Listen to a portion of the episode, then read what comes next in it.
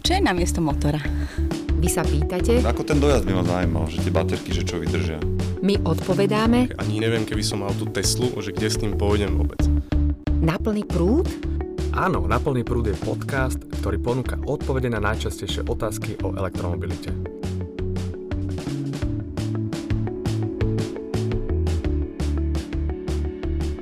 Dobrý deň, dnes prichádzame s trochu iným formátom nášho podcastu Na plný prúd. Už na začiatku sme si hovorili, že z času na čas budeme hovoriť aj o prostredí a politikách, ktoré formujú oblasť udržateľnej mobility. No samozrejme pre nás dôrazom na elektromobilitu. No a po množstve epizód zameraných na skúsenosti užívateľov, či na rôzne aspekty týkajúce sa elektromobility, ako sú batérie či nabíjanie, nie je na takúto policy epizódu lepšia doba ako teraz.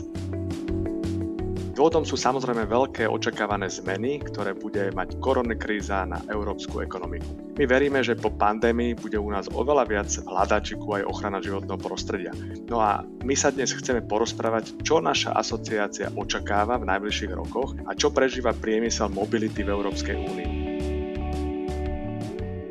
Ja som Patrik Kryžanský zo Slovenskej asociácie pre elektromobilitu. A ja som Oksana Ferancová, producentka tohto podcastu. Dnes si teda vymeníme úlohy, čiže nebudem produkovať tento podcast, ale budem spolu s Patrikom ho moderovať. Ja v úlohe tej, čo sa bude pýtať a Patrik bude v úlohe tej, ktoré bude odpovedať na otázky, ktoré sa týkajú elektromobility a práve víziev, ktoré prinášajú dnešné časy korony.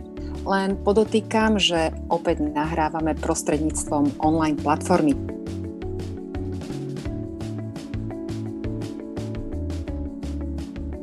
Dnes e, sa naša ekonomika pomaly zobudza. Mnohé továrne sa z módu zastavenej výroby posúvajú do módu obmedzenej výroby. Automobilky na istý čas prerušili prevádzku a v súčasnosti sa veľmi opatrne rozbiehajú. Odborníci varujú, že hospodárske škody budú obrovské. Nebude to znamenať utlmenie projektov zameraných na znižovanie uhlíkovej stopy? No, Oksana, ja si myslím, že to bude presný opak. E, možno krátkodobo je automobilový priemysel výrazne postihnutý. E, hovoríme o 95%, také sú odhady Európskej asociácie automobilového priemyslu ACA, ale z pohľadu nízkoemisných aut ja som presvedčený o tom, že toto bude krátkodobá e, nejaká kríza a naopak očakávam, že strednodobo, možno už za 1-2 roky, práve elektromobily na tomto budú benefitovať. Je totiž to obrovský tlak na to, aby celá tá obnova ekonomík, po prípade aj pomoc smerujúca z Európskej únie alebo aj od národných vlád bola nasmerovaná práve do nízkoemisnej mobility a ak podpora automobilov, tak potom nízkoemisných. Vráťme sa teraz e, k tejto súčasnej pandémii. Veci už otvorene hovoria, že budú prichádzať častejšie a ich následky budú horšie. No, ja nie som síce vedec, ale je zrejme, že globalizácia, a nehovoríme iba o nejakom všeobecnom pojme, ale vlastne tá celková výmena tovarov a cestovanie určite prispieva ku rozširovaniu pandémie, ale čo je dôležité, nie jedna štúdia hovorí o tom, že pandémii prispeli aj koncentrácie emisí v ovzduší duši. Jedna z tých štúdí je z Harvardskej univerzity, kde vedci zistili teda, že naozaj nadlimitná koncentrácia poškodzuje nielen životné prostredie, ale zvyšuje aj úmrtnosť na COVID-19. Iná z Talianska naozaj preukázala istý vzťah medzi znečistením životného prostredia a rýchlosťou šírenia koronavírusu. Ale ak toto sa naozaj preukáže, tak je to ďalší argument, prečo znižovať emisie a, a aj pomocou znižovania emisí z dopravy. Z toho vyplýva, že ak nebudeme plniť záväzok Európskej únie, že do roku 2030 znížime emisie o 40% môže hroziť nielen ekologická katastrofa, ale ľudí budú pravidelne ohrozovať aj takéto vírusové pandémie. Čiže na pozadí týchto faktov sa znižovanie uhlíkovej stopy stáva naliehavejším a elektromobilita by sa mohla stať prioritou aj v týchto neistých časoch. Je to tak? Oksana, ja často odpovedám na otázku, že ako čistá je elektromobilita. E, veľmi štandardne vlastne je taký ten mýtus, a o to sme sa už rozprávali aj v našom podcaste, že elektromily kvôli batériám nešetria vôbec CO2 emisie. Niekoľkokrát sme už e, povedali alebo preukázali, že to tak nie je na viacerých štúdiách. Teraz veľký think tank v Transport and Environment vydal ďalšiu štúdiu, ktorá hovorí a prepočítava veľmi jasne, že emisie zo spalovacích motorov sa dajú výrazne znížiť zavedením elektromobilov. Elektromobily totiž to vyprodukujú až trikrát menej emisí ako spalovací motor. Takže prepočítali, že e, ak vymeníme elektromobily, tak napríklad v takom Švédsku by sa mohlo ušetriť až 80 emisí, ale aj v takom špinavšom Polsku, o špinavosti hovorím najmä z dôvodu špinavšej výroby elektriny, kde je dominantné uhlie, tak aj v takomto Polsku by sa ušetrilo minimálne 22% emisí. E, v priemere v Európskej únie je to viac ako 63% emisí CO2. A toto hovorím prosím o prepočte, ktorý zahrňa celý cyklus výroby elektromobilu a jeho používanie. To znamená, sem boli započítané aj batérie a na konci dňa aj zneškodnenie elektromobilu. Tieto fakty prinášame aj my v podcaste pravidelne. Hovoríme presne o tom, že elektromobily sú lepšie, šetrnejšie k životnému prostrediu a v Európskej únii sú štáty, ktoré viac na to počúvajú, ale potom máme aj veľmi veľa e, štátov, ktoré sú trochu hluchšie k načúvaniu týchto skutočností. Nie je to taká sizifovská práca presvedčiť, e, že toto je jediná cesta, ako spomaliť klimatické zmeny?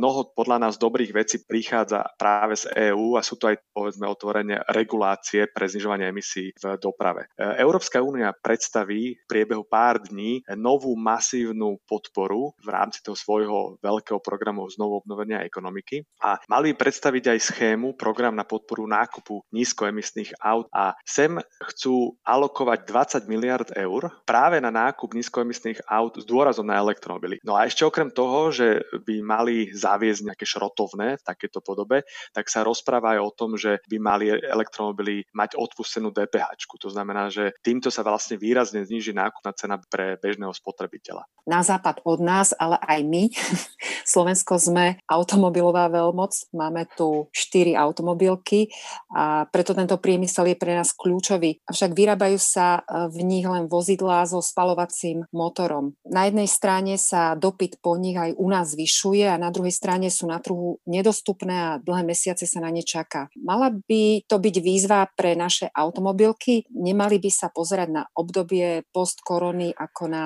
príležitosť aj vzhľadom na tie emisné záväzky? No jednoznačne to musí byť príležitosť pre naše automobilky a nielen pre automobilky tie štyri, ale aj pre celý automobilový priemysel. A práve korona kríza samozrejme automobilový priemysel výrazne zasiahla. 95% to sú odhady ACA, to je pokles trhov. Paradoxne na druhej strane sú to meškajúce dodávky elektromobilov, pretože je po nich taký dopyt a automobilky absolútne nestačia vyrábať a vlastne na nové elektromobily čakáte až 9 mesiacov. Cítia automobilky tlak, e, aby ten pomer výroby spalovacích aut a elektromobilov sa začal preklápať na tú stranu elektromobilov? No, jednoznačný tlak je vlastne nové pravidlá, ktoré začali platiť od tohto roku a to je vlastne aj tá hlavná politika, ktorá vlastne tlačí automobilky smerom ku nízkoemisným vozidlám, respektíve k vyššej ochrane životného prostredia, lebo tohto roku začali poprvýkrát platiť celoeurópske pravidlá limitov pre CO2 emisie na úrovni 95 gramov na flotilu, pričom tento rok je prvý taký skúšobný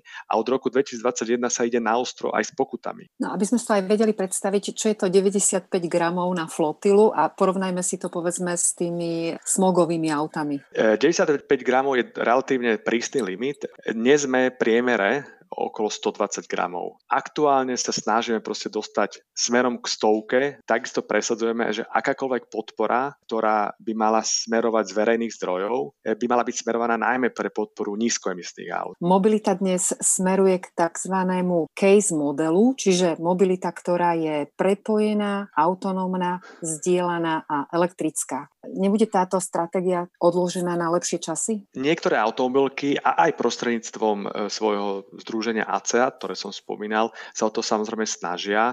Toto ale musím povedať, že bolo celkom tvrdo odmietnuté. Zatiaľ sa tá debata skôr nasmerovala ku práve podpore nízkoemisnej dopravy. Napríklad v Nemecku začala veľká debata o tom šrotovnom a hneď sa aj ohlásili mnohí politici, dokonca ich z konzervatívnych kruhov, že nie, nie, nie, nechceme podporovať špinavé auta so 140 gramami e, emisí, ale my chceme teda nasmerovať tú podporu smerom ku čistej mobilite. Veľmi silný je v tom Európsky parlament, kde e, európsky poslanci z viacerých frakcií vlastne tlačia na to, aby teda boli použité verejné zdroje z Európskej únie práve na Green Deal a na podporu e, životného prostredia. Automobilkách na Slovensku máme najmodernejšiu výrobu so zaškolenou pracovnou silou. Vieme však, že u nás je tento priemysel málo previazaný s vedou a výskumom. Údajne zaostávame aj za našimi susedmi z V4. Mnohí vedia, vyrábame najviac e, automobilov na svete na jedného obyvateľa, ale máme žalostne malý podiel domácich inovácií. Rátali sme, že máme približne 5 nejakých väčších e, firiem, ktoré sú veľkými subdodávateľmi v automobilovom priemysle, ktoré na Slovensku aj niečo vyvíjajú.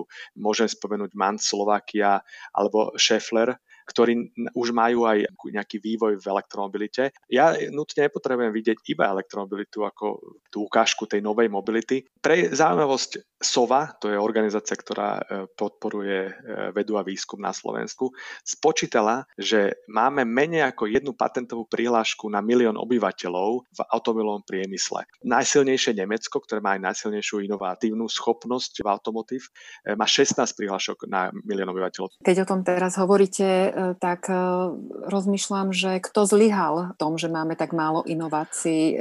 Bol to štát? Čo mal iné urobiť? Alebo do budúcnosti, čo má štát urobiť, aby sa to zlepšilo? Nestažili sme sa dostatočne prilákať nejaké innovation centra, aj automobiliek, alebo dôležitý fakt je aj strašne veľa výskumu a vývoja a inovácií prinášajú práve tí subdodávateľi automobiliek. Pre príklad, máme Jaguar v Nitre, u nás umiestnili výrobu, ale do Budapešti umiestnili 100 inžinierov do vývojového vývojového centra. No a čo treba spraviť, to je veľmi, veľmi komplexná téma. My sme jednu vec navrhli a to vlastne sme aj odkomunikovali e, novej slovenskej vláde, vytvorenie Mobility Labu, ktorý by bol zameraný na podporu menších stredných firiem, ktoré by podporoval tento Mobility Lab jednak vo vyvíjaní technológií alebo respektíve ďalšom produktovom zavádzaní technológií, pomáhal by im napríklad s ochranou duševného vlastníctva, ale nemenej dôležité je aj pomáhať s reálnym networkovaním obchodovaním so zákazníkmi, najmä v západnej Európe. To znamená veľmi prakticky, keď máte nejakú inováciu, ste malá stredná firma, je pre vás extrémne ťažké dostať sa do hľadáčika automobilky alebo veľkého dodávateľa v automobilovom priemysle.